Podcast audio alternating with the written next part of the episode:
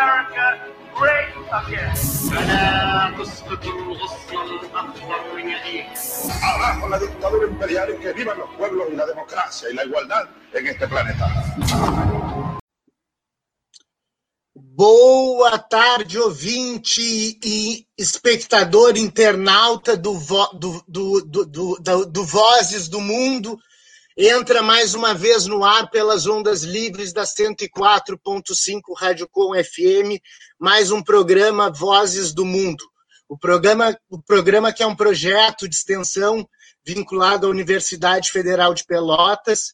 Eu sou o professor Fábio Duval, apresentador desse programa e professor de Relações Internacionais na UFPEL, né, e coordenador desse projeto.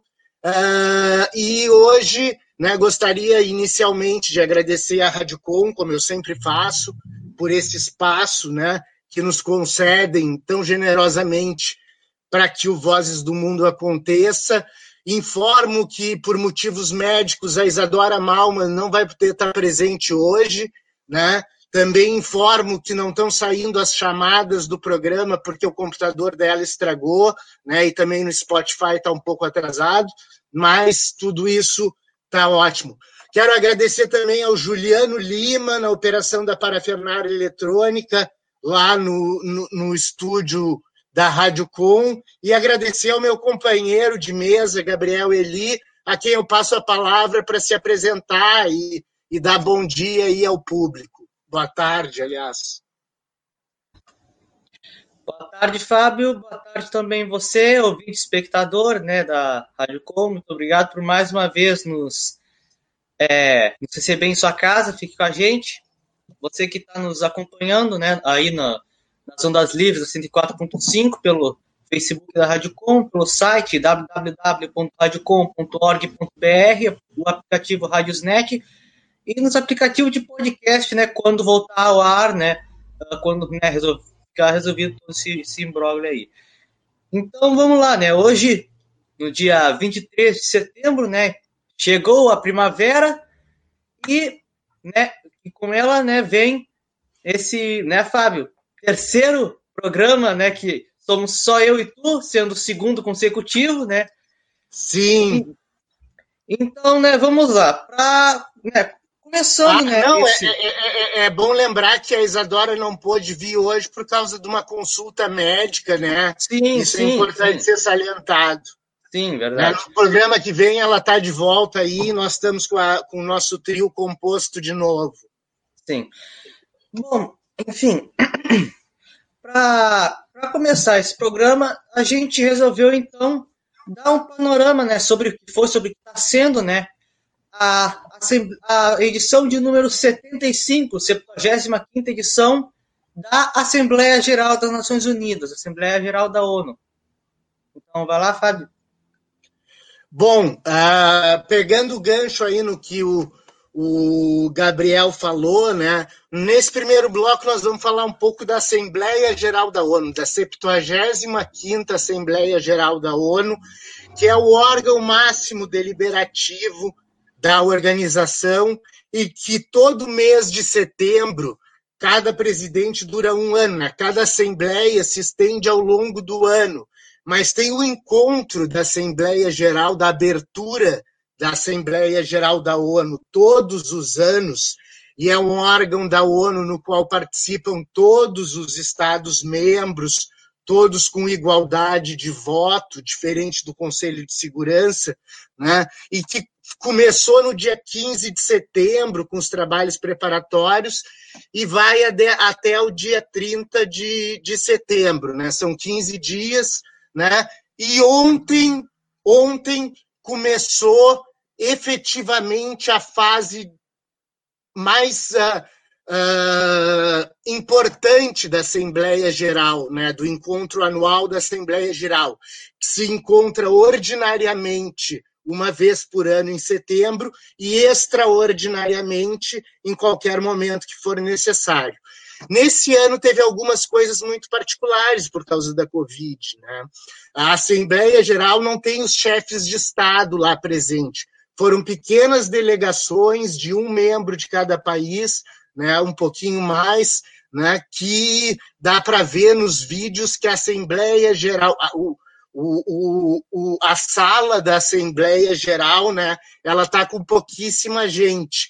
E os discursos dos presidentes, dos chefes de Estado, né, não necessariamente presidentes, mas chefes de Estado, ocorreram ontem, no dia 22, e hoje, no dia 23, se estendendo até o dia 30, ocorrem os debates da Assembleia Geral a partir do que foi falado né, pelo, pelo presidente da Assembleia Geral, porque a Assembleia Geral tem um presidente que não é o secretário-geral da ONU, é o presidente da Assembleia Geral que vai presidi-la ao longo de todo o ano.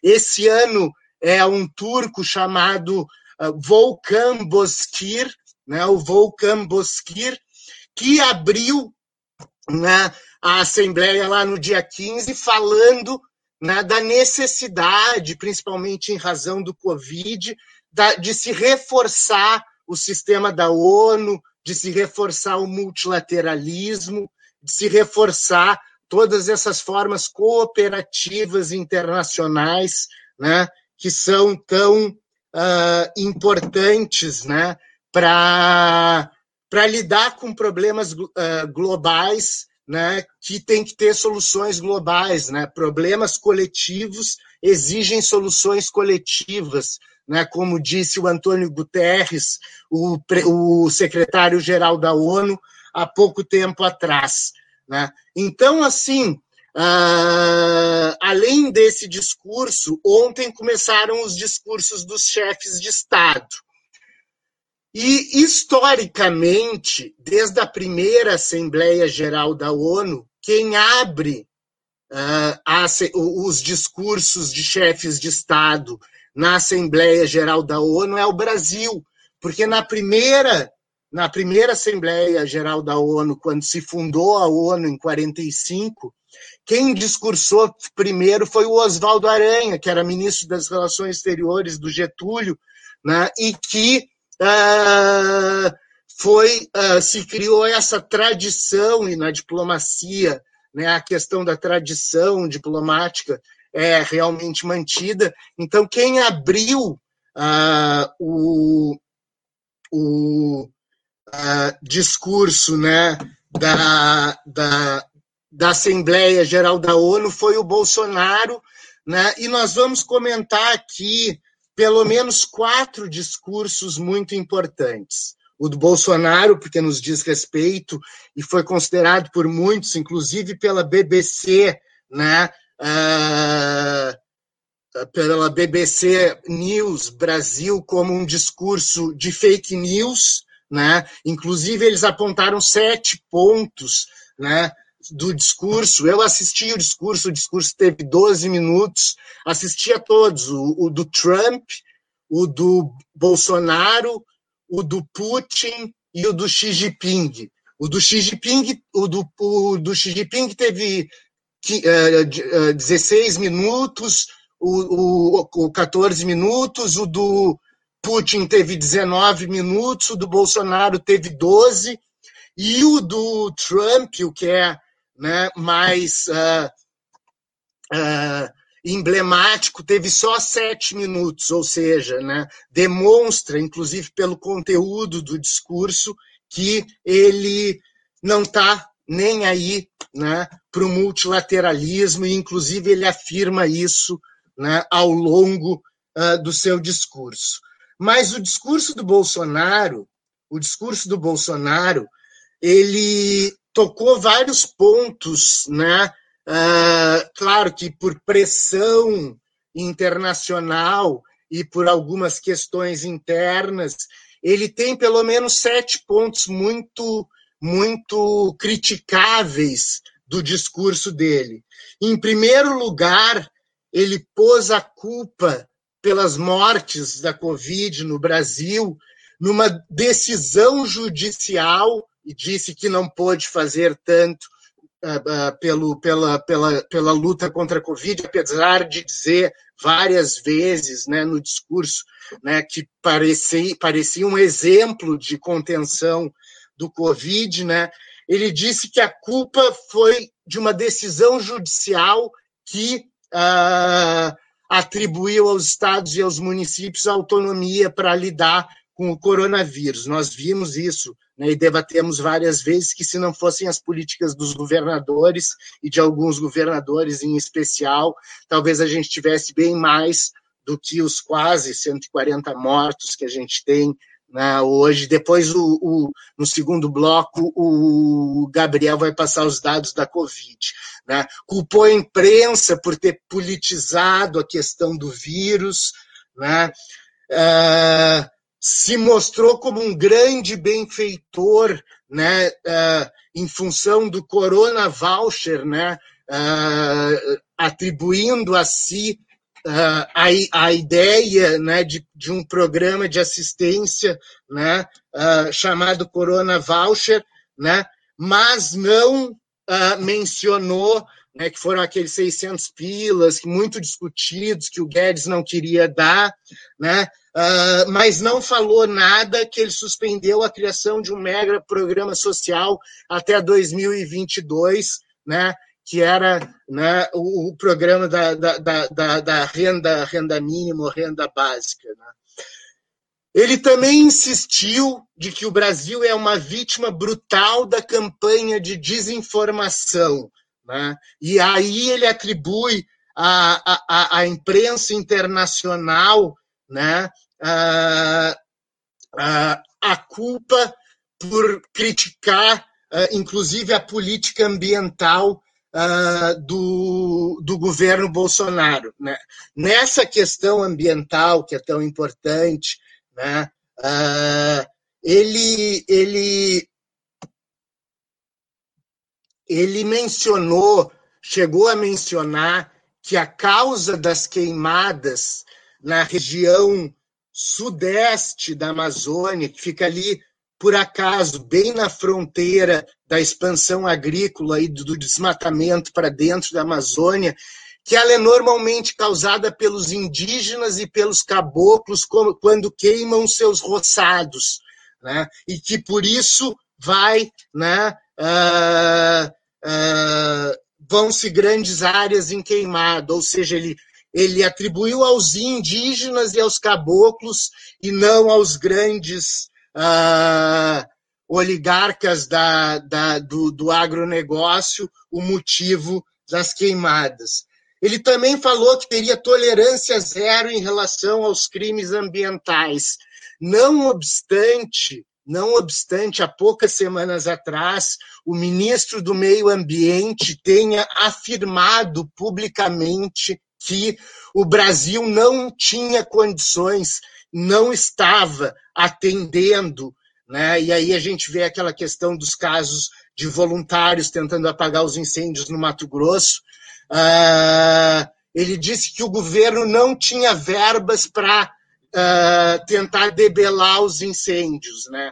Deu um tiro no pé, né? E quase um tiro no peito, que o general Mourão depois foi lá e desmentiu ele né, porque o Mourão é, é o chefe da comissão para a Amazônia né, e tentou desmenti-lo.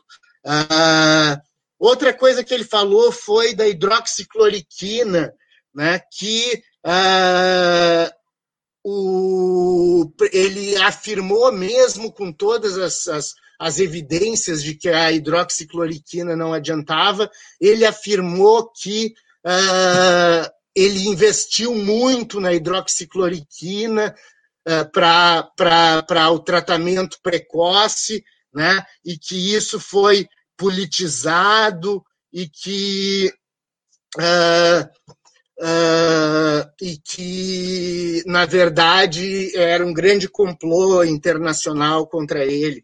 Né? Uh, ele também falou sobre a questão dos indígenas estarem muito bem assistidos em relação ao Covid, não obstante uh, a, a, a gente saber que, e no próximo programa talvez nós tenhamos um convidado que vai falar sobre isso, né, da quantidade de, mor mortes de indígenas, e a gente pode ter isso claro para vendo só o que aconteceu em Manaus com as covas rasas e o quanto isso se espalhou para dentro da floresta amazônica e nem foi contabilizado o número de, de, de, de indígenas uh, uh, tratando disso. Além disso, ele falou algumas coisas muito polêmicas em relação ao meio ambiente também. Né? Uh, ele, além de dizer que a culpa dos, dos, das queimadas era em grande parte por causa dos indígenas e dos caboclos, ele comentou que uma grande, um grande dano ambiental foi causado no Brasil pelo derramamento de óleo uh, venezuelano e aí começou a atacar o que ele chamou de ditadura bolivariana do Maduro.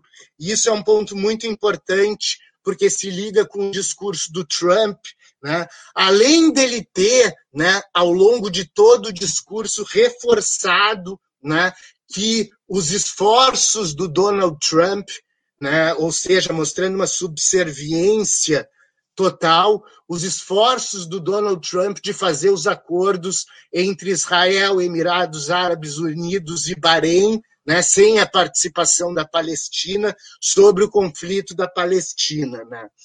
Uh, e, por fim, ele acaba dizendo, né, ele, por fim, ele acaba dizendo, além de outros absurdos que ele disse no meio do caminho, que o Brasil é um país cristão e conservador e tem na família a sua base. Esse foi basicamente o discurso do Bolsonaro. Tentar desmentir uh, os nossos problemas ambientais, que são a causa de muitos, muitos, muitas críticas internacionais, inclusive as ameaças uh, de não se, se se assinar efetivamente o acordo União Europeia-Mercosul por causa do Brasil.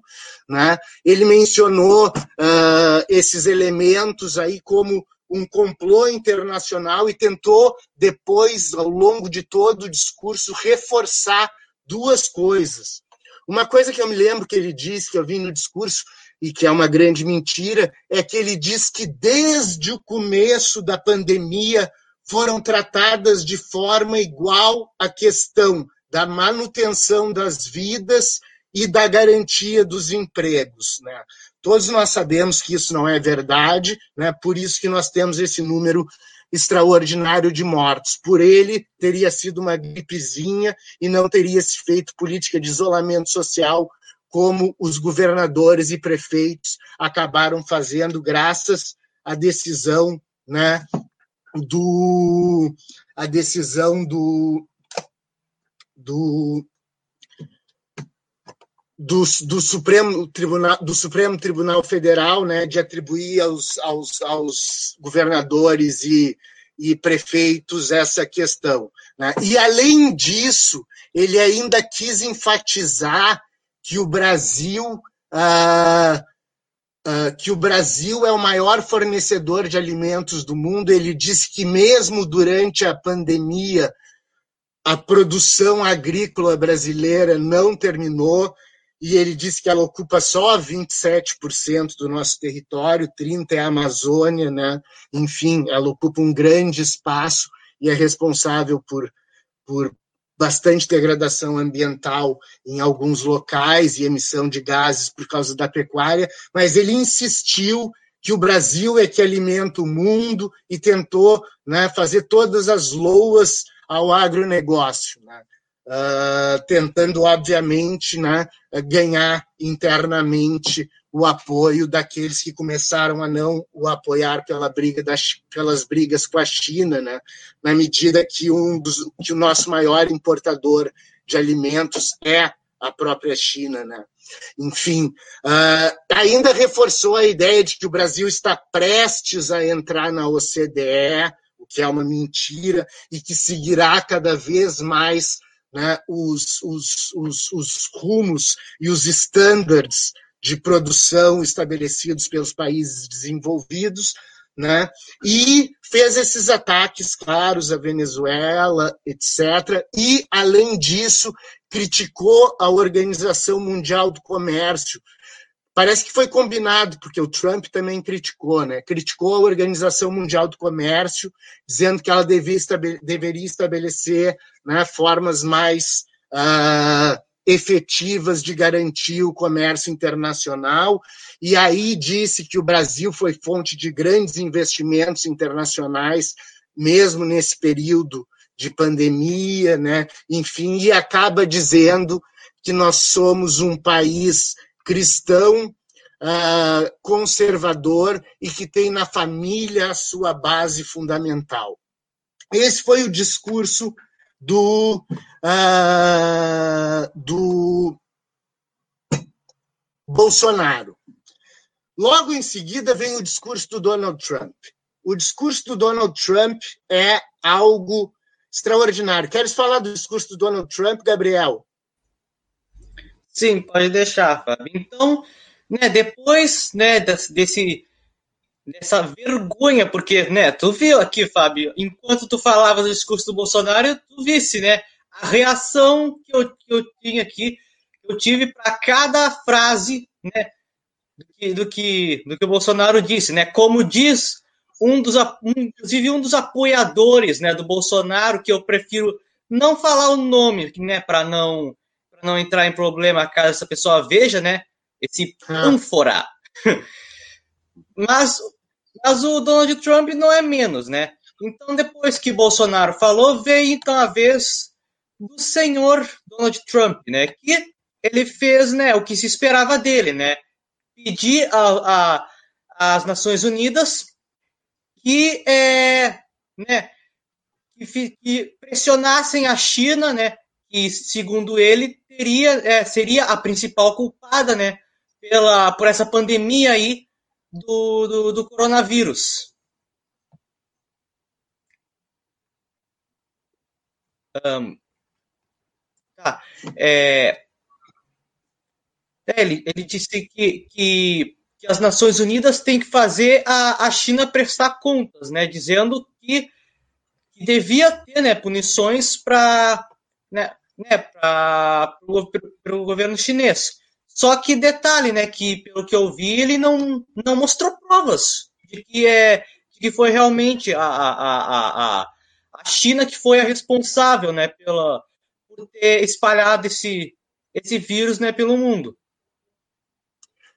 É, e, e, e eu notei uma coisa no discurso do Trump, assim, tentando fazer uma, uma geral. Ele começa falando do vírus chinês, depois ele passa atacando as organizações internacionais, principalmente a OMS, que ele disse que estava a cargo da China, a, a, a serviço da China, ataca o multilateralismo, né?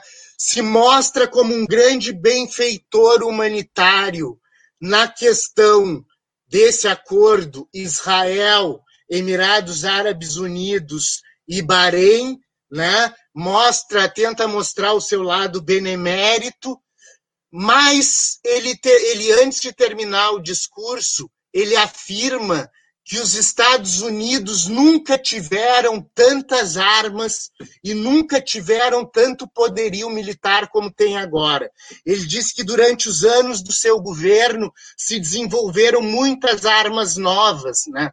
muitas armas novas e potentes, o que tornaram o, a, a Força Armada Americana, que já era a maior do mundo, bem mais à frente do que o segundo lugar. Então ele anuncia e ele anuncia essa questão das armas, dizendo que há coisas no mundo que tem que se resolver pela força. E aí ele fala nomeadamente em Cuba, Nicar em Cuba Nicarágua e Venezuela. Ou seja, ele diz que se tivermos que combater com a força né, no continente americano Cuba, Venezuela e, e a Nicarágua, uh, eles assim uh, o farão. Né? E aí a gente depois vai ligar com uma questão sobre um sistema de mísseis, de uma visita do secretário de Estado americano Mike Pompeo a Roraima, agora há pouco tempo atrás, que deu até uma, um comentário do Rodrigo Maia. Mas para a gente não perder nesse primeiro bloco, eu quero falar de mais dois discursos que foram em direção exatamente oposta. Quando a gente fala numa nova Guerra Fria, que, ah, desculpa, última coisa que o, que o, que o Trump falou depois de falar das armas e depois de descredenciar o multilateralismo. Ele disse que cada estado devia tratar dos seus problemas e devia colocar sua população em primeiro lugar. Né? Inclusive, ele disse que as três vacinas americanas estão em fase avançada de desenvolvimento. Né? E aí ele usa o tema da campanha dele, que é America First, né? a América, ou os Estados Unidos primeiro, e ele diz que todos os Estados Unidos deviam colocar o seu Estado primeiro. Ou seja, foi uma agressão ao multilateralismo, uma agressão aos propósitos da ONU, não obstante ele tenha tentado dar de bonzinho nessa história do, do, do, dos arma, do, nessa história do, de, do acordo Israel com Emirados Árabes Unidos e Bahrein. Né? Falou um pouco do Afeganistão também, que estava tirando as tropas que as mulheres, que ele era muito preocupado com as mulheres assumirem postos de governo no Afeganistão para as coisas ficarem melhor. Aí depois vem um outro discurso que vai em sentido oposto, que é o do Xi Jinping, né? O Xi Jinping não só reforçou a necessidade do multilateralismo, né? O Xi Jinping esse tão atacado pelo Donald Trump, né? Não só eh, criticou uh, essa questão do.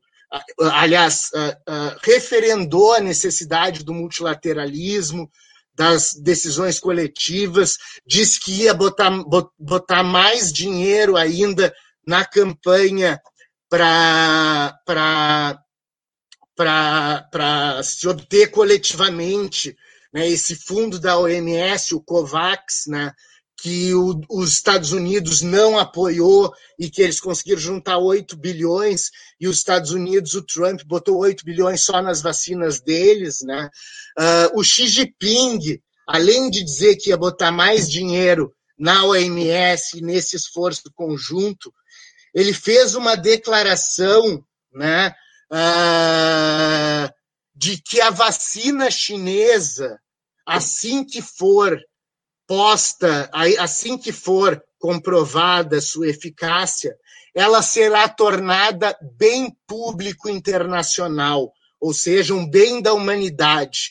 O Xi Jinping disse que a China vai doar a, a, a vacina, vai considerar a vacina, né, a sua formulação, a sua fórmula, como um bem público internacional, ou seja, para que isso chegue a todo mundo.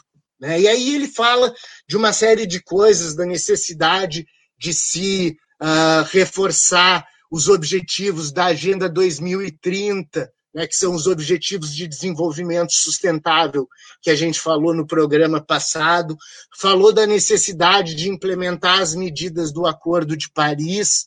Né? Uh, o Trump saiu do Acordo de Paris, mas disse que diminuiu a emissão de gases e condenou a China como a principal emissora de mercúrio na atmosfera. Né? Vejam que o Xi Jinping está tentando tratar a coisa de forma diplomática e uh, o Bolsonaro não. E, por fim, antes de terminar esse primeiro bloco, né, o Putin, porque o Putin, o Putin ele fez um discurso Uh, que além de falar da questão da vacina, da necessidade de cooperação, ele reforçou o exato oposto do que o Trump disse. Porque desde a época do Obama se fez um acordo né, que vai até 2022 e precisa ser renovado para redução dos arsenais militares, dos arsenais nucleares de Rússia e Estados Unidos, né? E ele se mostrou muito preocupado, né, nas conversas que estão sendo profícuas para continuar esse acordo de redução de armamentos. E também falou de uma intenção sua de criar uma, uma zona de cooperação de toda a Eurásia, incluindo a Europa Ocidental e aqueles países né, da, da Ásia ali que formam a Eurásia, né, uh, aqueles países que foram zona de influência uh, russa, né, sem deixar ninguém de fora, né, sem deixar ninguém de fora. Né. Então, aí até uma sinalização para para a Turquia, que não faz parte da União Europeia, que ele quer criar uma, uma grande organização da Eurásia. Né? O Trump tinha falado que botou mais dinheiro na OTAN também. Né? Então, enfim, né, tudo isso uh, se mistura num caldeirão muito complicado.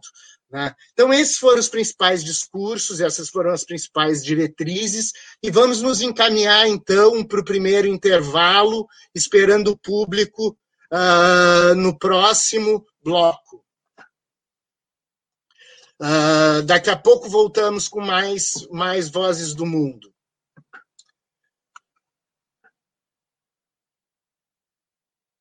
Estamos no intervalo?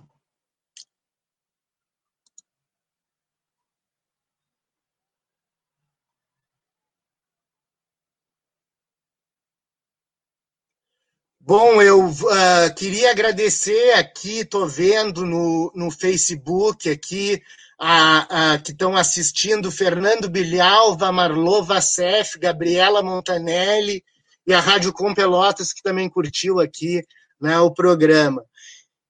E Ju, José. E para aí, tem mais gente aqui, deixa eu só dar um, um, um, um refresh na página aqui. Uh, e agora não estou mais. Enco ah, encontrei. Né? Uh, James, meu amigo James Stoquete Stal comentou aqui: Dali, vou para Radiola. A internet está mais cara que o voto. Gostei aí do, do, do comentário uh, do, do, do James. Quero agradecer também ao seu Adão, Adão Matias, ao James Stoquete Stal, José Alaildo Braga, Mauro Cedrez Araújo, Dânia Bernardes Rosa, que estão nos assistindo nesse momento.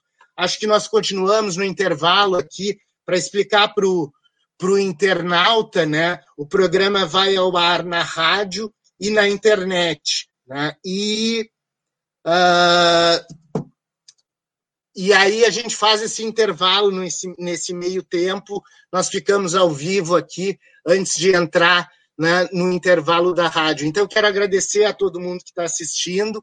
Né?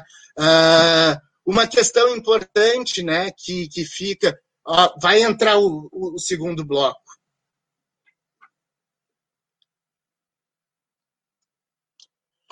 Boa tarde, ouvintes. Voltamos com o segundo bloco do Vozes do Mundo. Uh, um, um, programa que é um projeto de extensão vinculado à Universidade Federal de Pelotas. Eu sou o professor Fábio Duval, professor de Relações Internacionais da UFPEL, coordenador desse projeto e apresentador desse programa. Temos aqui Gabriel Eli, na, na, nossa companhia, na mesa de discussão, que agora não é mesa, agora é vídeo.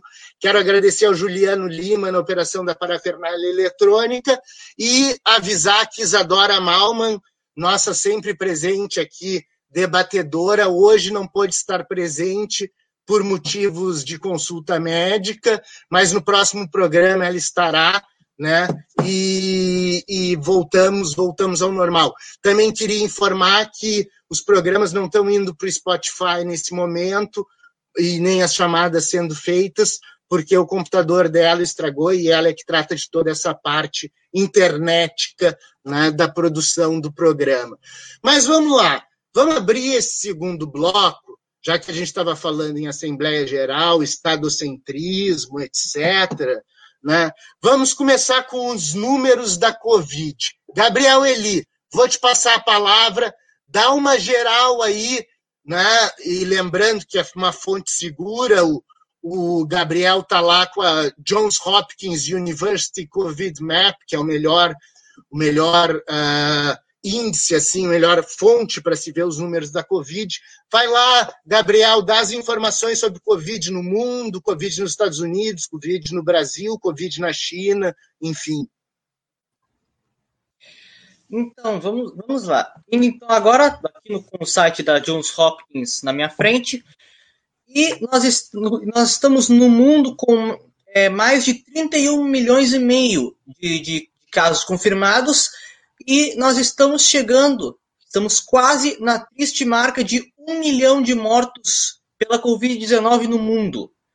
É, estamos com 972.568. No ranking de contaminação, o primeiro, claro, virtualmente um milhão de um milhão de mortes. Sim, virtualmente.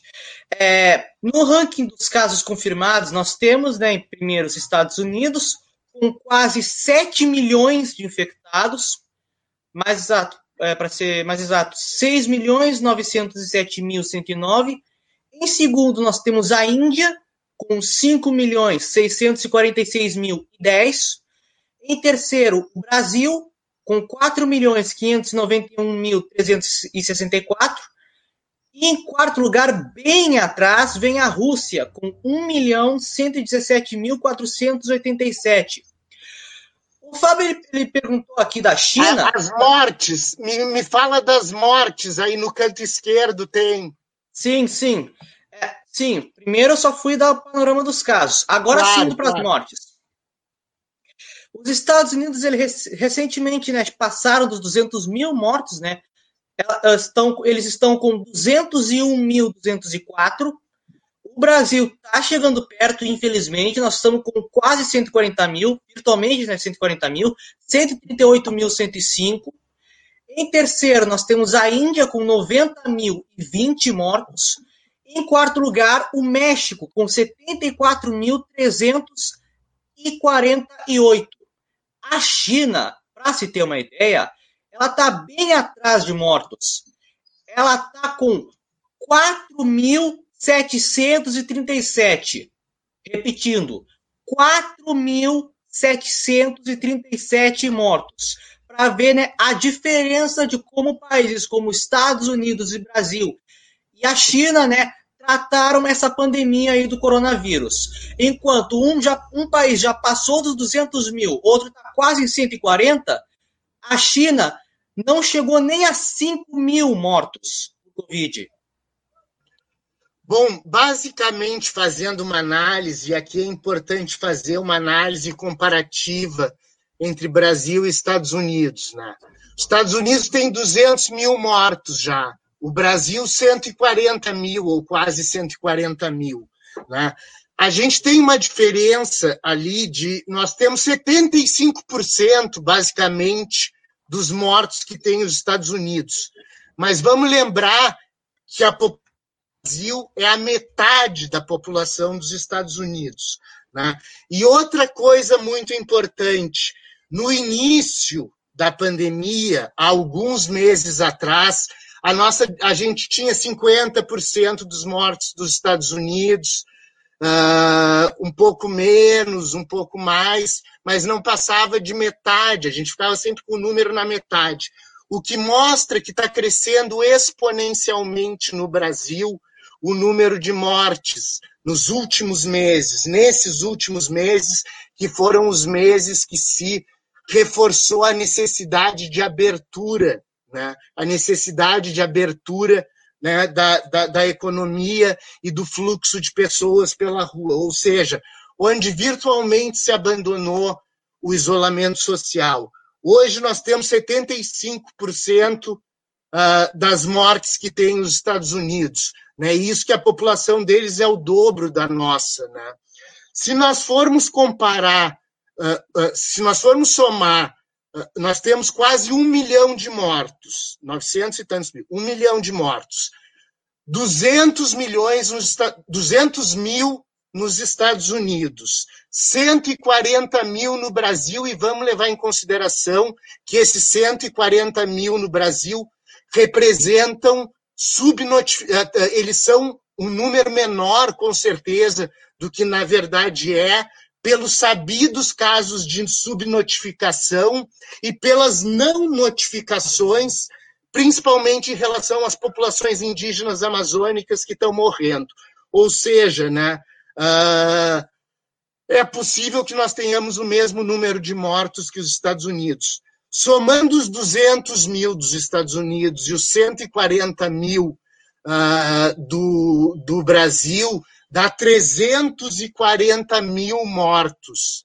Ou seja, um terço, um terço dos mortos no mundo por Covid, que tem um milhão de mortos, um terço dos mortos são brasileiros ou estadunidenses. E pode ser que o Brasil tenha mais mortos do que os 140 mil efetivamente divulgados. Né? E aí a gente entra numa questão importante. Ontem eu estava vendo um programa na BBC World News, que é o canal internacional da BBC, né? e eles estavam fazendo uma pesquisa sobre a questão do índice de confiança no Estado e número de casos e mortes por Covid. Porque, como eu disse desde o início, desde lá de março, quando começou o isolamento social, que a gente precisava ter políticas coordenadas né, nacionalmente para uh, eh, poder debelar esse vírus. Né? Uh, o índice de confiança uh, no governo americano caiu extraordinariamente. Por isso que os, o, o, as pessoas, inclusive, não acreditam na vacina e se chegou a esses 200 mil mortos, né? Porque as ordens ficam, as, as mensagens, como a gente vê, viu no Brasil, né? O presidente falava uma coisa, o ministro da Saúde falava outra, um governador falava uma terceira e o prefeito falava uma quarta. Né? Essa desinformação e falta de confiança no Estado né, uh, mostra a, a, necessidade de sempre se coordenar, e daí a importância do multilateralismo, problemas globais, respostas coletivas, problemas coletivos, respo respostas coletivas e coordenadas.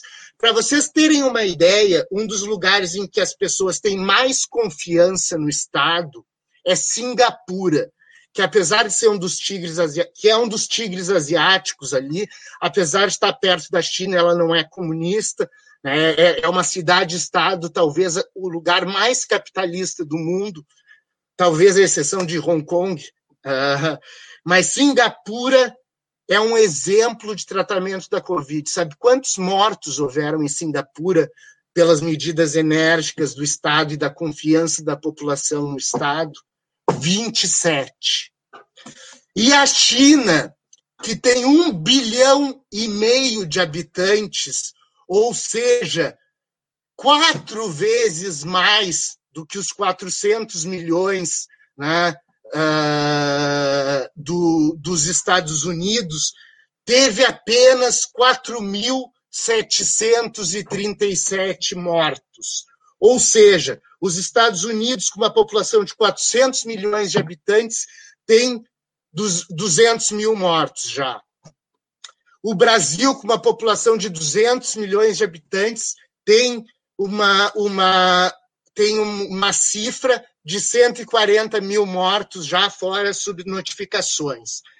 Em Singapura e na China, onde há confiança no Estado, né, e, e em Singapura pelas multas, coisa, na China por razões que eu vou explicar daqui a pouco, né? Uh, a China, com um bilhão e meio de habitantes, teve apenas 4.737 mortos. Então, quando o Trump vai lá e diz do vírus chinês, de que é um complô contra a China, né? e o Xi Jinping, com 4.737 mortos só, numa população daquele tamanho, né, ele ainda se propõe a tornar a vacina chinesa e todas aquelas nas quais a China participa, investindo pesadamente, é o maior investidor do fundo da COVAX, esse fundo coletivo para a pesquisa da vacina, e o Xi Jinping reforçou a necessidade né, da cooperação, do multilateralismo, né? Uh, Para vocês terem uma ideia, né? ele tem 4.737 mortos já e vai tornar a vacina para a qual eles estão investindo muito, e uma delas é, em cooperação com o Brasil, via Instituto Butantan, por um acordo com o governo de São Paulo, não pelo, pelo governo federal, né? Eles vão tornar bem público da humanidade, bem comum da humanidade, é o nome certo, né?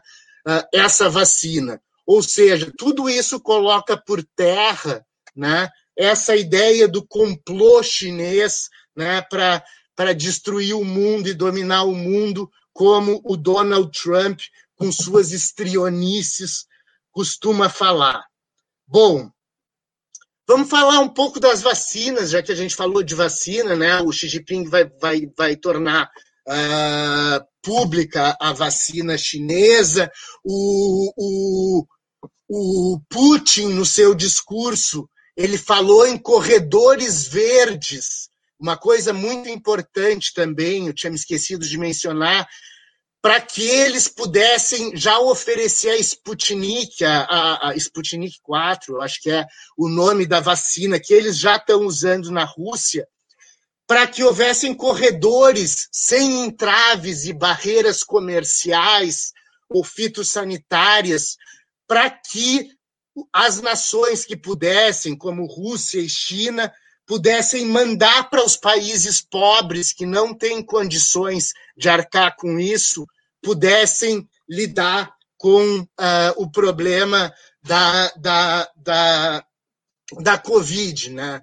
Uh, eles estão pensando principalmente nos, no, nos, nos países africanos, né, em alguns países muito pobres da Ásia, que seria uma forma de canalizar, e do Oriente Médio, canalizar ali por corredores verdes, como chamou Putin, né, uh, o envio de equipamentos de proteção individual, respirador, uh, vacina, enfim, remédios, tudo que pudesse ser utilizado. Né.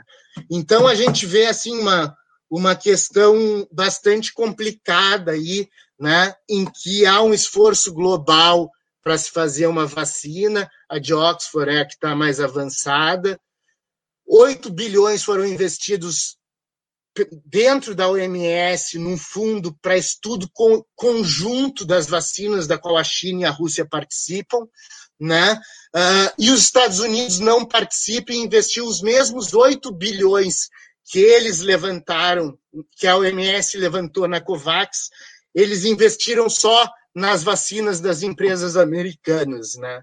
Então, mostra aí um, uma falta de humanidade que é tão visível uh, no, em governantes como Donald Trump e em governantes como Jair Bolsonaro. Né?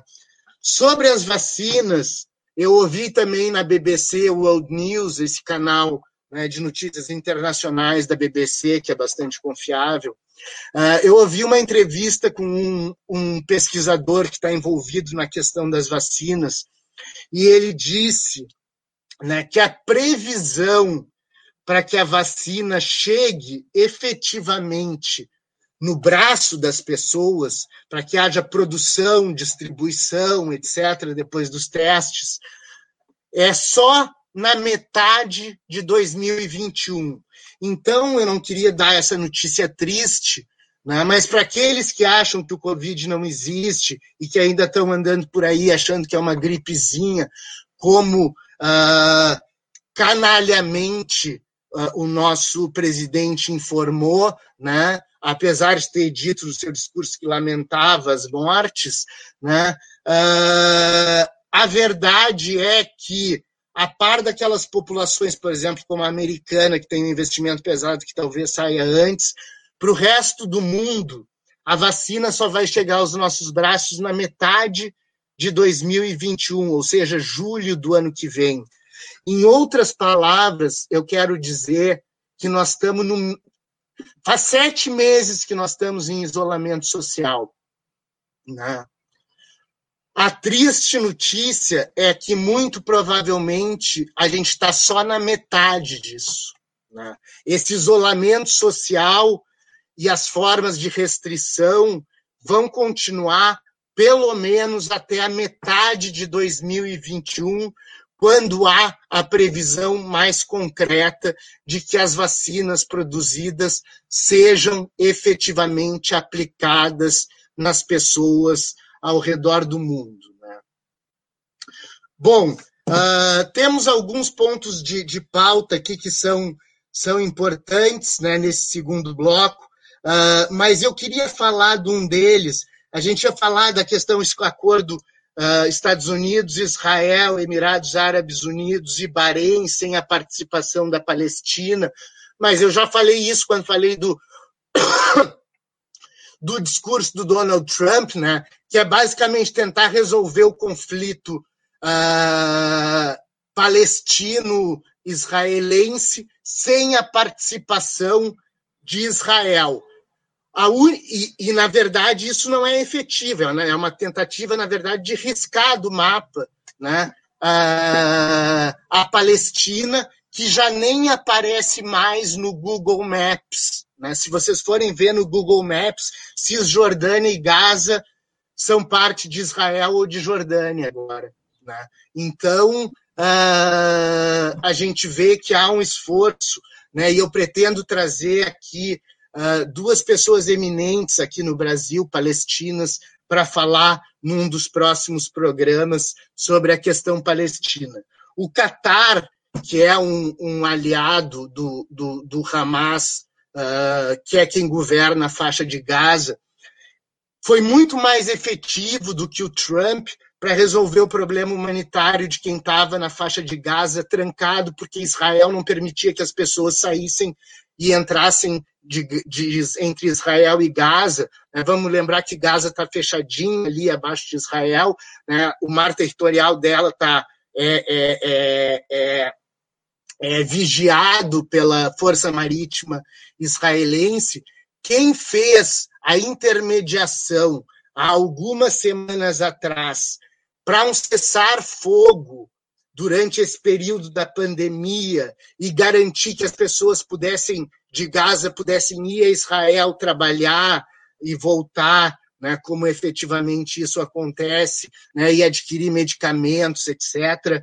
Foi o Catar que, que intermediou a negociação entre Hamas, que governa uh, Gaza, o Fatah governa Cisjordânia, vamos lembrar que a Palestina está dividida em dois, né? o Hamas uh, e Israel entraram em, em, acordo por intermédio do, do Qatar. É possível que o Trump tente minar né, essa relação do Qatar com uh, o Hamas, né, tentando fazer botar eles no meio desse acordo aí para uh, ah, colocar todo mundo do lado de Israel, como, apesar de ter uma, uma divisão na família real uh, da Arábia Saudita, a Arábia Saudita já é uma aliada invisível né, dos Estados Unidos e uh, de Israel. Né? Então, essa é uma questão importante. Bom, uma outra questão importante que a gente precisa dizer, né, e eu quero falar isso antes de fechar nesse primeiro bloco, eu vou deixar alguns pontos aqui de fora, né? Mas é o seguinte, foi anunciado, né? Vamos lembrar que o que o que o que o, o, o Donald Trump nomeadamente no seu discurso na ONU, disse que combateria, mesmo que fosse com a força, regimes autoritários, como ditaduras, como ele chama, como Cuba, Nicarágua e Venezuela. Né? E aí entra um ponto importante, um ponto muito importante. Né?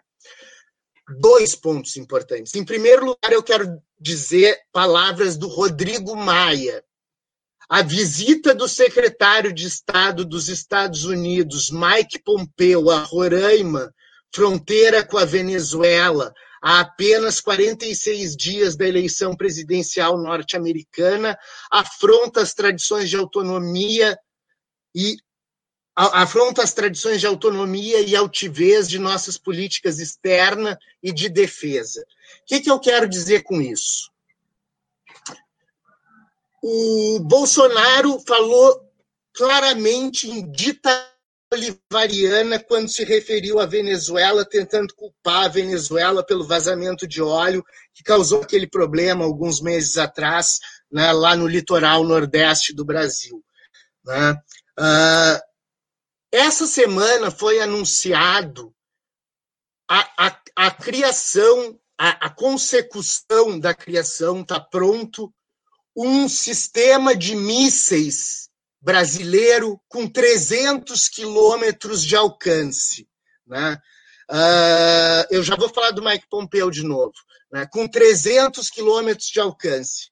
Né? Eles estão se vangloriando dessa vitória, mas, na verdade, esse início uh, foi, foi construído com dinheiro, com 45 bilhões de reais que foram uh, dados ao Ministério da Defesa, ainda no governo da Dilma, em, em função da, da, da, política nacional de, de defesa e da estratégia nacional de defesa lançada em 2006 pelo governo Lula, né, que é o que, o que define as diretrizes da nossa política de defesa. Então, e, nessa, e nesse programa chamado Astros, havia só a previsão de criação de mísseis com até 80 quilômetros de defesa, puramente dissuasórios para casos que o Brasil necessitasse perto da sua fronteira ou em região próxima, frente a um ataque iminente e real, uh, se defender. Né? Quando se anuncia, quando se fala nos dois discursos que pareciam combinados contra o governo da Venezuela. Na mesma semana se anuncia a criação de um míssil de 300 quilômetros de alcance. Né? Uh, e o Mike Pompeo, que é o secretário de Estado americano, como se fosse ministro das Relações Exteriores dos Estados Unidos, né? Uh, e que foi ex-diretor da CIA né? Quando ele era diretor da CIA, eu até falei no Sociedade em Debate na semana passada, quando ele era diretor da CIA, ele disse que o Julian Assange, sobre o qual nós já falamos, né, deveria ter pena de morte. Né? Ele vai ter só 147 anos de prisão, mas ele, queria pena de morte né, para o coisa. Ou seja, o atual secretário de Estado dos Estados Unidos, o ministro das Relações Exteriores dos Estados Unidos, ex-diretor da CIA, ele vem a Roraima para fazer uma visita, faz, faltando 45 dias para eleição, e na mesma hora, se, e, no mesmo momento, e o Rodrigo Maia se coloca como dizendo que é uma afronta à soberania brasileira, e vamos lembrar que Roraima está grudado na Venezuela. Ah, o, o, Bolsonaro ele falou do, do, do da, da, da, ditadura boliviana também quando ele disse que ele era um grande benemérito por causa daquela missão que recebeu 200 mil venezuelanos ah, na fronteira de Roraima, né? Ah, então, então isso aí mostra uma clara articulação né, do Brasil com os Estados Unidos, né, para uh, tentar uh, debelar, se não pelo uso efetivo da força, pela ameaça da força, né, uh, o governo do Maduro na Venezuela, que eles chamam de ditadura bolivariana, para botar no lugar o Juan Guaidó, que já deve estar guardadinho ali, né, num bunker para não ser bombardeado caso essas bombas saiam do Brasil.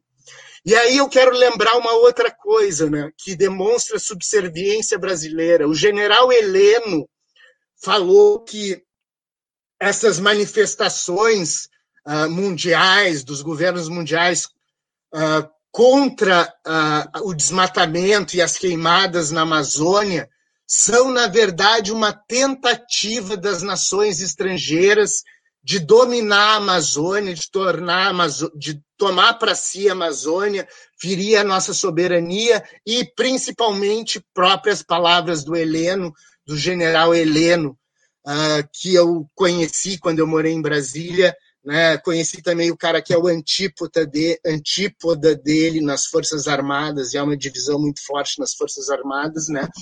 Uh, que é o Santos Cruz Uh, mas outra hora eu falo sobre isso, porque esse bloco está quase terminando. Mas para falar da subserviência brasileira, Mike Pompeo visita a fronteira de Roraima, anuncia-se a, a, a, o, o, a criação desse míssil de 300 quilômetros de distância.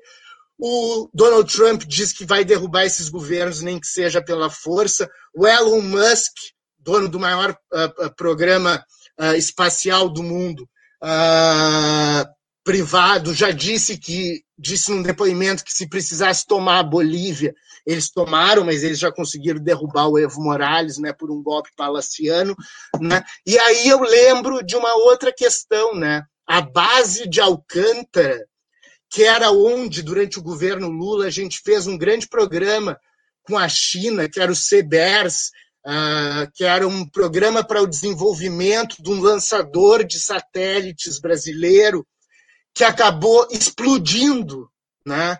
Todo o, o lugar onde ficavam os estudos, os experimentos para esses lançadores satélites explodiram. Né? Para mim foi criminoso e feito por alguém.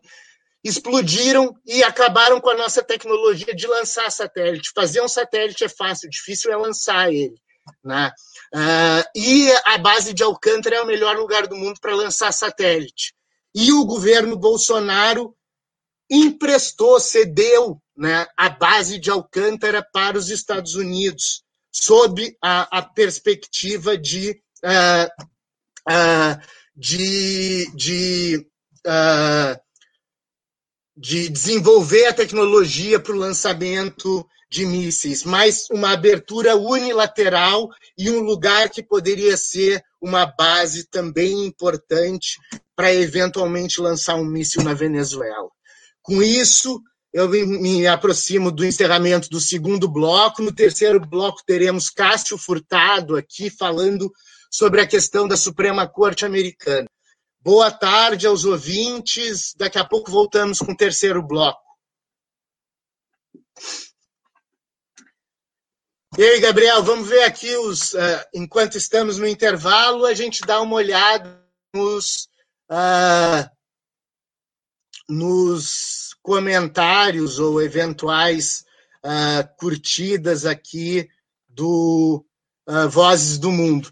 Quero agradecer, além do, do Adão, do, do seu Adão, uh, James, José, Everton, Dutra, Erhard, Mauro Cedrez Araújo, Dânia Bernardes da Rosa e Verinha Garcia, que é mãe da Isadora, inclusive, e que é uma, uma grande uh, incentivadora do programa Vozes do Mundo. Valeu, obrigado por estar assistindo.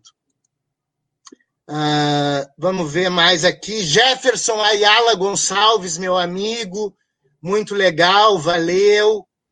Uh, me mandou aqui saudade de ti, Fábio Amaro. Obrigado, Jefferson Ayala Gonçalves. Ah, estamos voltando. Peraí, estamos voltando. Eu acho que nós estamos no intervalo. E aí, Cássio, tudo bom? E aí, Fábio, tudo bem? Tudo tranquilo? Ah, daqui, daqui, a pouquinho vai voltar, vai voltar ao ar no, no, no, rádio, e aí a gente. E aí eu já faço a apresentação e coisa. Né? Tranquilo, tranquilo. É Gabriel, né? É Gabriel. Isso, tá. Tudo, tudo bem, Gabriel? Como é que tá? Tudo bem, professor. Tudo. Não deu tempo de agradecer todo mundo ali. Tinha mais gente que tinha feito comentários, mas eu tive que fechar aqui os Facebook para não dar delay no, no programa. Mas agradeço a todos os internautas aí que estão nos assistindo, né? da mesma forma que eu agradeço ao ouvinte quando, quando começa ali uh, no rádio mesmo o terceiro bloco.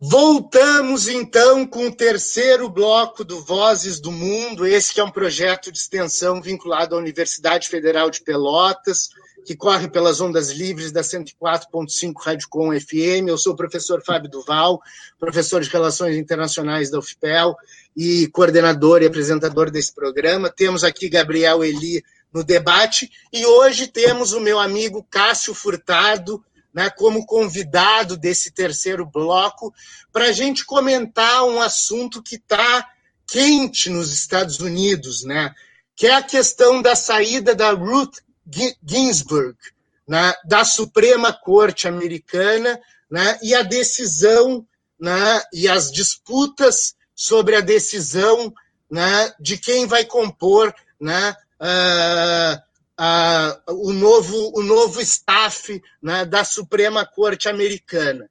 Sem mais delongas, eu gostaria de já agradecendo muito a, a, a presteza né, com que sempre me atende o meu amigo Cássio Furtado. Gostaria de apresentar Cássio Furtado e já lhe passar a palavra para começar a desenvolver sobre esse assunto. Muito obrigado, Cássio. Boa tarde, boa tarde, Fábio, Gabriel, os amigos que, que nos ouvem, que nos assistem. É uma satisfação estar aqui contigo mais uma vez para comentar sobre esses nossos assuntos do mundo, né? E que não, não são tão diferentes das coisas que muitas vezes nós vivemos aqui, né? Essas disputas políticas, partidárias, essa briga pelo poder a qualquer custo, a gente vê em qualquer lugar do mundo, isso é comum. Nos Estados Unidos, o que está acontecendo é o seguinte: uma ministra da Suprema Corte, Fábio, como tu bem sabes, que, que era mais que uma ministra, ela era um, um ícone da justiça dos Estados Unidos e da, da vida pública dos Estados Unidos, é, porque ela rompeu barreiras, ela era ministra da Suprema Corte desde 1993. Foi o, o primeiro ano do Bill Clinton como presidente da República. Bill Clinton ganhou as eleições de 92, assumiu no início de 93 e nomeou a Ruth Bader Ginsburg como uh, ministra da Suprema Corte. E ela que rompeu barreiras, rompeu barreiras ao estudar uh, em Harvard, rompeu barreiras ao, ao ser uh, uma mulher na Suprema Corte dos Estados Unidos, ela que tinha o respeito de, de homens e mulheres por décadas e tinha o respeito, eu diria, nos últimos anos, da população americana quase que por completo. Ela, ela teve uma, uma luta muito pública contra um câncer, ela, ela acabou sendo reconhecida pela população. Claro que a gente vive um clima de polarização política muito intensa, a gente sabe o que acontece, mas era alguém que, que era muito respeitada, muito ouvida, se tornou quase que um, que um, um, símbolo com filmes, com documentários sendo feitos sobre a vida dela, com livros, ou seja, e ela marcava posição.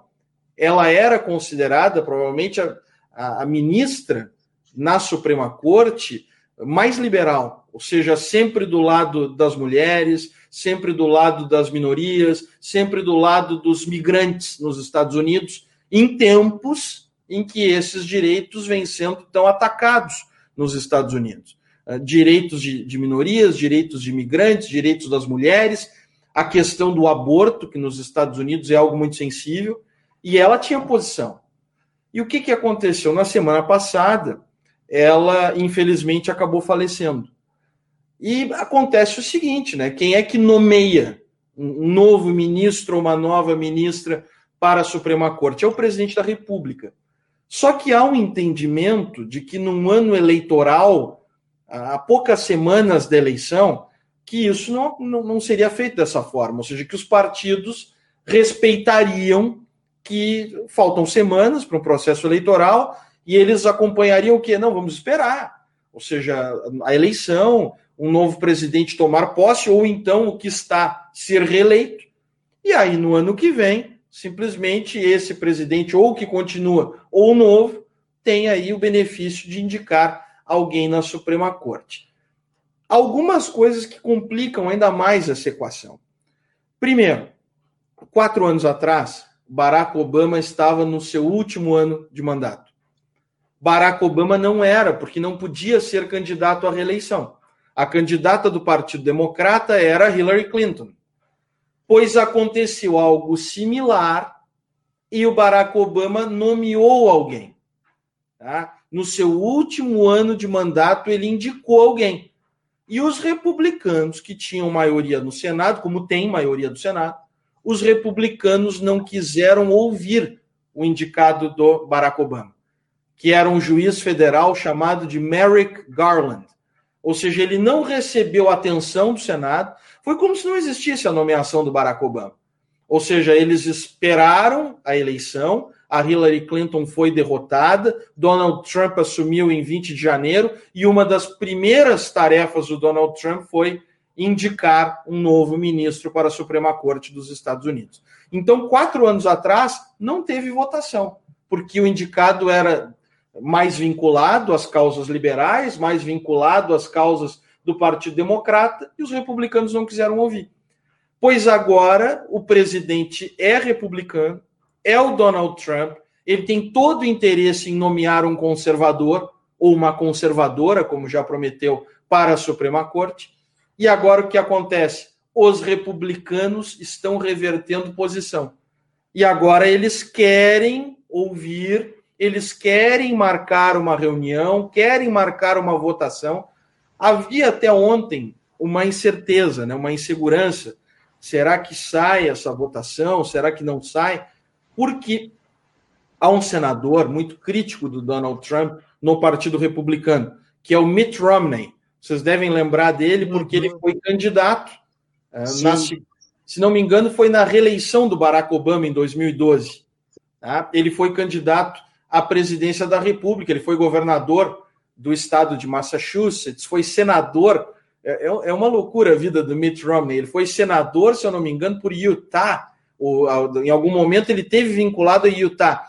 Foi o organizador das Olimpíadas de Inverno de Salt Lake City, em Utah. E aí depois governador de, de Massachusetts. Então ele tem vínculos muito fortes com Utah que é um estado do, do, do, meio oeste, central nos Estados Unidos, mais conservador, mas também vínculos com Massachusetts, que é na costa leste e mais liberal. Então, o Mitt Romney tem essas, essas duas. Oscila. Exatamente. Pois o fato é o seguinte: o Mitt Romney, ele, como é muito crítico do, do Trump, e o Trump também o ataca frequentemente, havia dúvida se o Mitt Romney estaria do lado do Trump para dar essa oportunidade à indicada. Porque já tem duas senadoras do Partido Republicano que declaram que não querem este ano, que esperam o ano que vem para que quem for eleito tenha essa prerrogativa. Mas ontem o Mitt Romney disse que irá, uh, irá apoiar o presidente, que irá ouvir uh, esse indicado. Não disse que vai votar a favor, mas disse pelo menos que irá dar a oportunidade. Então, é uma situação muito complicada. Tá? Tem três candidatas sendo uh, aventadas no momento, são juízas federais, todas elas. Tá? A Amy Barrett, a Bárbara Lagoa e a Alison Rushing. Então, tem três possíveis indicadas pelo Donald Trump. Só que a questão é, é, é tão triste, Fábio e Gabriel, porque ainda estão acontecendo as solenidades fúnebres para Ruth Bader Ginsburg essa semana. Ou seja, eles ainda estão cumprindo todo um rito, homenagens estão sendo feitas a ela, ou seja, em meio ao funeral, e o Donald Trump não, não sabia se já colocava o nome, se esperava mais alguns dias, ou seja, na, naquele afã. E a eleição é na primeira semana de novembro. Então, imagina, a eleição está aí, o quê? 40 dias no máximo. E, e, acontece isso. Então, não se sabe bem como vai ser. Claro que eh, esse processo de indicação para a Suprema Corte ele é complicado, porque vocês que, que, que sabem, e o, o Fábio que acompanha há mais tempo, a gente já viu tantas vezes, ah, não, vai ser fácil esse processo de indicação, vai colocar. E aí começa a vir coisa da, da, da vida da pessoa, né? Porque quando se é indicado, e, e esse indicado vai ficar lá por 20, 30, às vezes 40 anos, tudo que a pessoa fez de errado aparece. Então a gente, claro, se der tudo certo, ou seja, se, a, se ele escolher uma dessas três e no passado da pessoa não tiver nada errado em tese, ela muito provavelmente será confirmada. E aí, qual é a, a, a implicação disso? A implicação é que, dentre os nove ministros da Suprema Corte, vai ser seis a três republicanos. Seis a três republicanos. Porque agora está 5 a 4 Tá? 5 a 4 e muitas vezes invertendo. Por exemplo, eles não reverteram a posição na questão do aborto, que é uma decisão judicial da década de 70, Roe versus Wade. Eles têm protegido migrantes.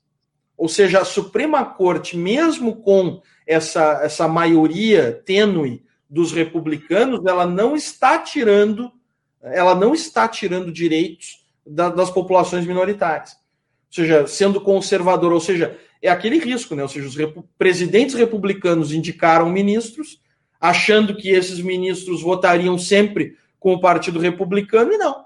Ou seja, depois que a pessoa é indicada, ela não serve a qualquer partido, ela serve à sua consciência e ao povo. Tá? Ou seja, isso muitas vezes acontece aqui no Brasil. Há um caso notório, né? O Barbosa, o Joaquim Barbosa, foi indicado, escolhido pelo Lula.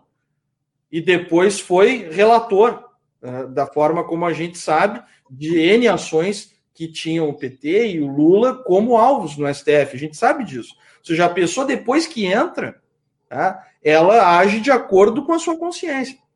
Então, nos Estados Unidos, eu diria, se não houver uma complicação muito grande, muito forte, vai haver a confirmação e vai ser 6 a 3 na Suprema Corte. E aí a gente não sabe o que pode acontecer. A gente sabe que os democratas já estão pensando em usar isso na eleição. Então a coisa está tão acirrada lá, porque os democratas estão dizendo: tá bem, são nove, e vai ficar seis a três para eles. Agora a gente faz campanha e diz para as pessoas que os republicanos estão tomando uh, domínio da Suprema Corte dessa forma.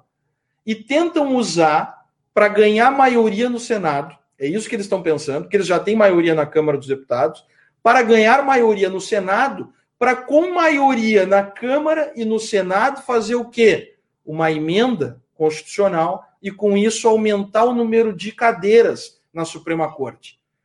Então, imagina, se os republicanos estão dando um, um golpe procedimental, ou seja, um golpe que, poxa, estão desrespeitando uma regra, ano eleitoral, deixa, espera para o outro ano. Não, os democratas também. Então, se é assim, a gente tenta ganhar no voto, a gente fica com as duas casas, e aí a gente faz uma emenda e tudo bem. Aí nós aumentamos o número de cadeiras e quem é que vai preencher?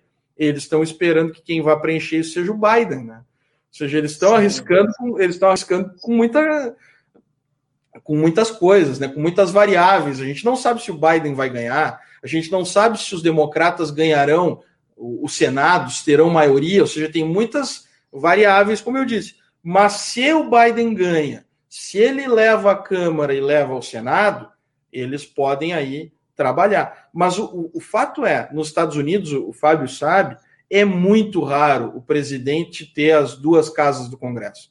É muito difícil.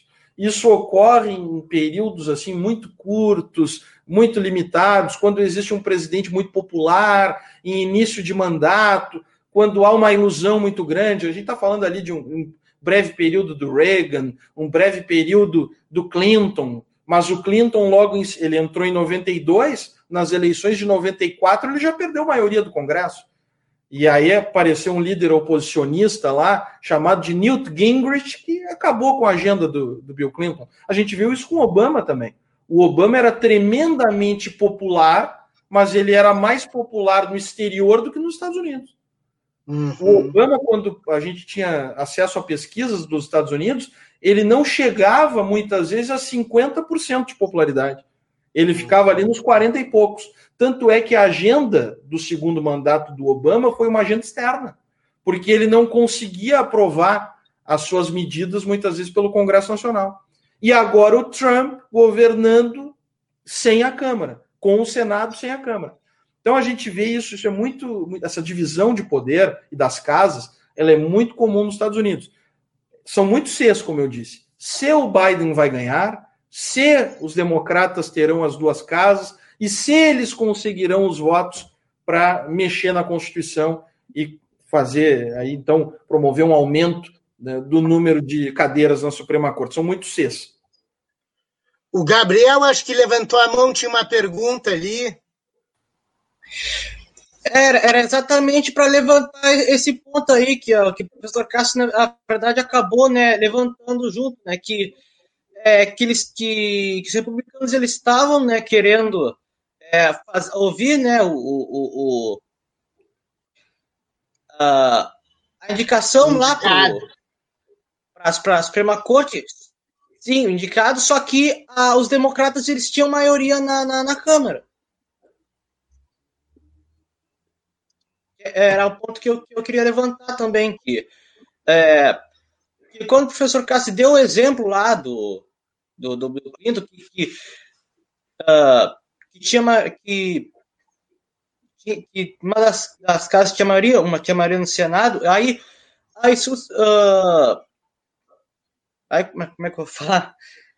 É, só que aí os democratas eles têm maioria na, na, na Câmara e pode ser que, que barre lá a, a tentativa dos, dos, dos republicanos de ouvir a, ainda antes da eleição a, a nomeação aí do, do, do indicado lá para a Suprema Corte Americana. É que há um problema aí, Gabriel é, é o Senado Federal, não é a Câmara. Ou seja, pela Constituição. Ah, sim, é, é que eu. Vou te, vou te pois é, é que nem no Brasil a sabatina, é, quem faz é o Senado. Exatamente. Assim, é que eu, eu, Ou eu, seja, o Fábio eu entendi sabe que entrava no processo as duas câmaras. É isso, eu confundi, não, eu achei não, que as, fazia as duas câmaras. No Senado é de maioria republicana. Então, me parece, Cássio, que essa indicação se está sendo aventada enquanto o corpo da Ruth Ginsburg ainda nem esfriou, né? me parece uma tentativa rápida de, de, mesmo que mudando a tradição do que foi lá no Obama, né? tocar a goela abaixo um uhum. juiz conservador para formar o 6 a 3. Né? E aí eu te pergunto, né? será que há alguma preocupação de tentar levar, eventualmente, questões eleitorais que a gente sabe que nos Estados Unidos às vezes geram um problema. Vamos lembrar toda aquela questão do Al Gore, né? Ah, ah, e a própria questão da eleição do Trump, a questão da Flórida.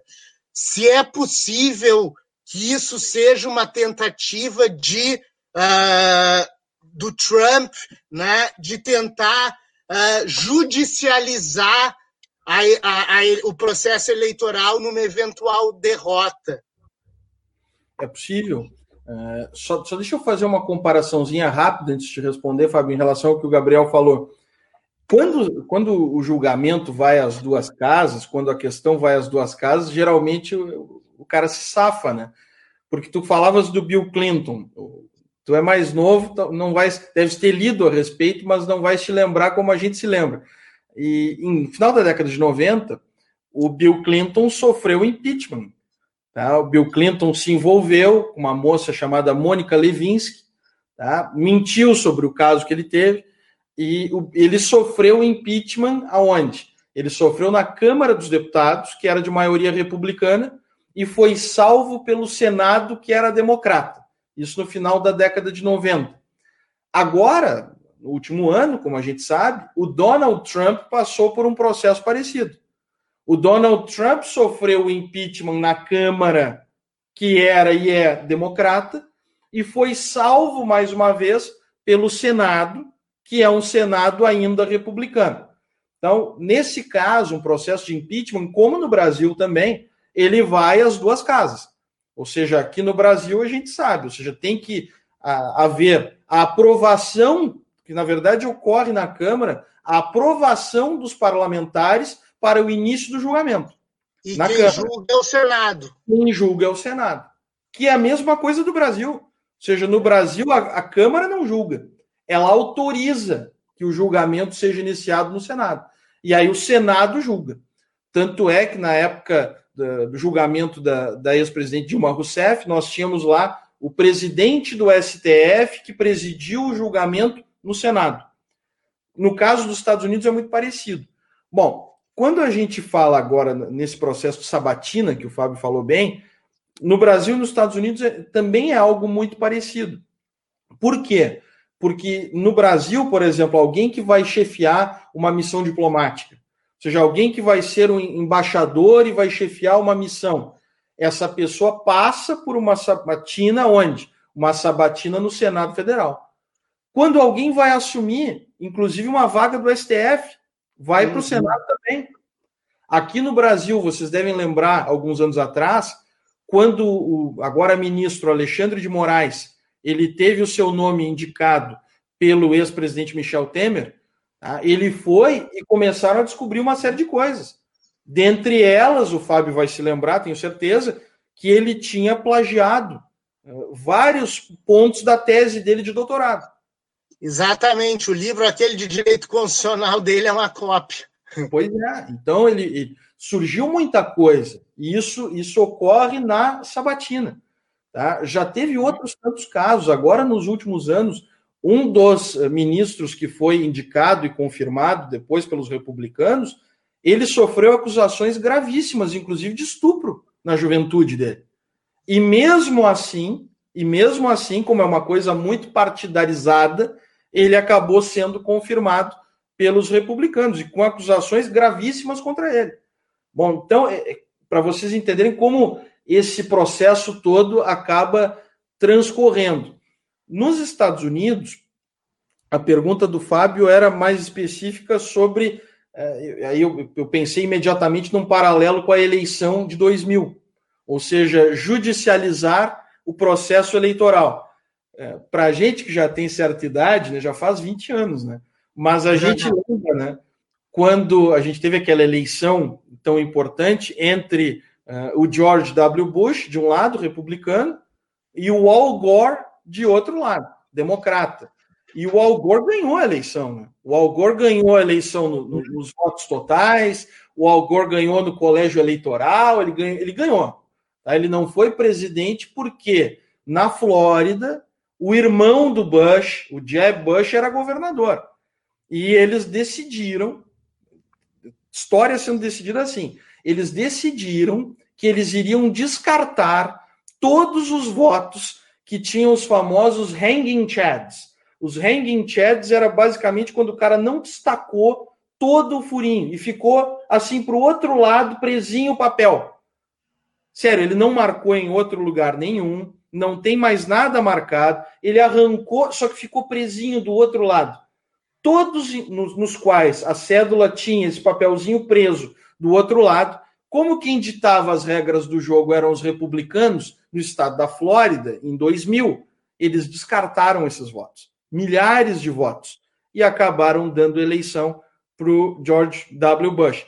E o Fábio se lembra bem que isso chegou até a, a Suprema Corte do estado da Flórida, e depois de chegar na Suprema Corte do estado da Flórida, foi a Suprema Corte em Washington. E só foi definida a eleição por quê? Porque havia uma maioria conservadora nessa corte. E eles definiram 5 a 4. Então, o Fábio pensa muito bem, adianta o processo, olha, ele deve estar querendo garantias de se esse processo eleitoral que é tão polêmico, e a gente para para pensar que há um paralelo também, eleição pelos correios, eleição uhum. antecipada.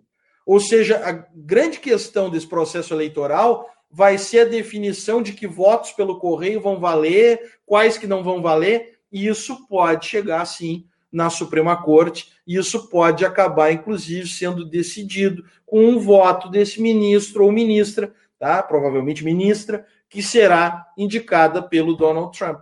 Então, o Donald Trump, ele é é, a gente sempre fala que ele, ele, é um, ele, é um, cara muito estriônico, ele é uma pessoa é, que, que, as suas falas são exageradas, mas ele muitas vezes pensa bem, ou seja, ele, ele é. não. É, ele, ele quando, quando coloca as barreiras contra a China, quando ele ameaça banir o TikTok, quando ele quer nomear o ministro ou ministra esse ano, claro que a maneira como ele faz é errada. Seja, zero escrúpulos, mas ele, ele pensa de acordo com os interesses dele e do grupo dele. Exatamente, exatamente. Estamos chegando no final aqui de mais um Vozes do Mundo.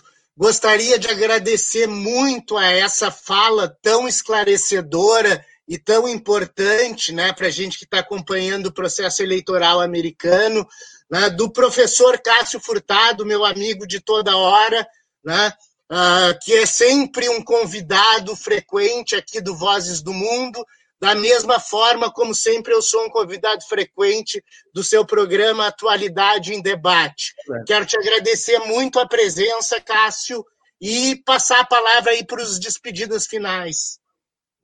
Quero te agradecer muito, Fábio, ao Gabriel também, pela amizade, pela recepção que você sempre tem comigo aqui. Eu me sinto muito bem, muito à vontade para a gente conversar os assuntos. Uh, a gente já se conhece há muito tempo e é sempre muito bom a gente ter esse tipo de conversa, esse tipo de debate em alto nível. Muito obrigado, viu? Valeu, Cássio. Gabriel. Bom, eu queria então agradecer a todos que nos acompanharam, né? agradecer de novo ao professor Cássio né, por mais uma, mais uma participação excepcional aqui no nosso programa. Né? Uh, sabes né, que é sempre bem-vindo aqui, né? já uh, repetindo né, o, que, o que o Fábio disse. É, gostaria então de pedir a todos né, que sigam o nosso programa. Estamos no Instagram e no Facebook. No Facebook é Vozes do Mundo e no Instagram Vozes do Mundo FM. Né? Então a todos, também ao Fábio, né, por mais, por mais esse programa. Fique bem, até, até o próximo programa. Tchau. E com isso eu me despeço do ouvinte e do uh, espectador internético, já que nós estamos em duas frentes, né, desejando a todos saúde em primeiro lugar e paz e bem. Muito obrigado. Make America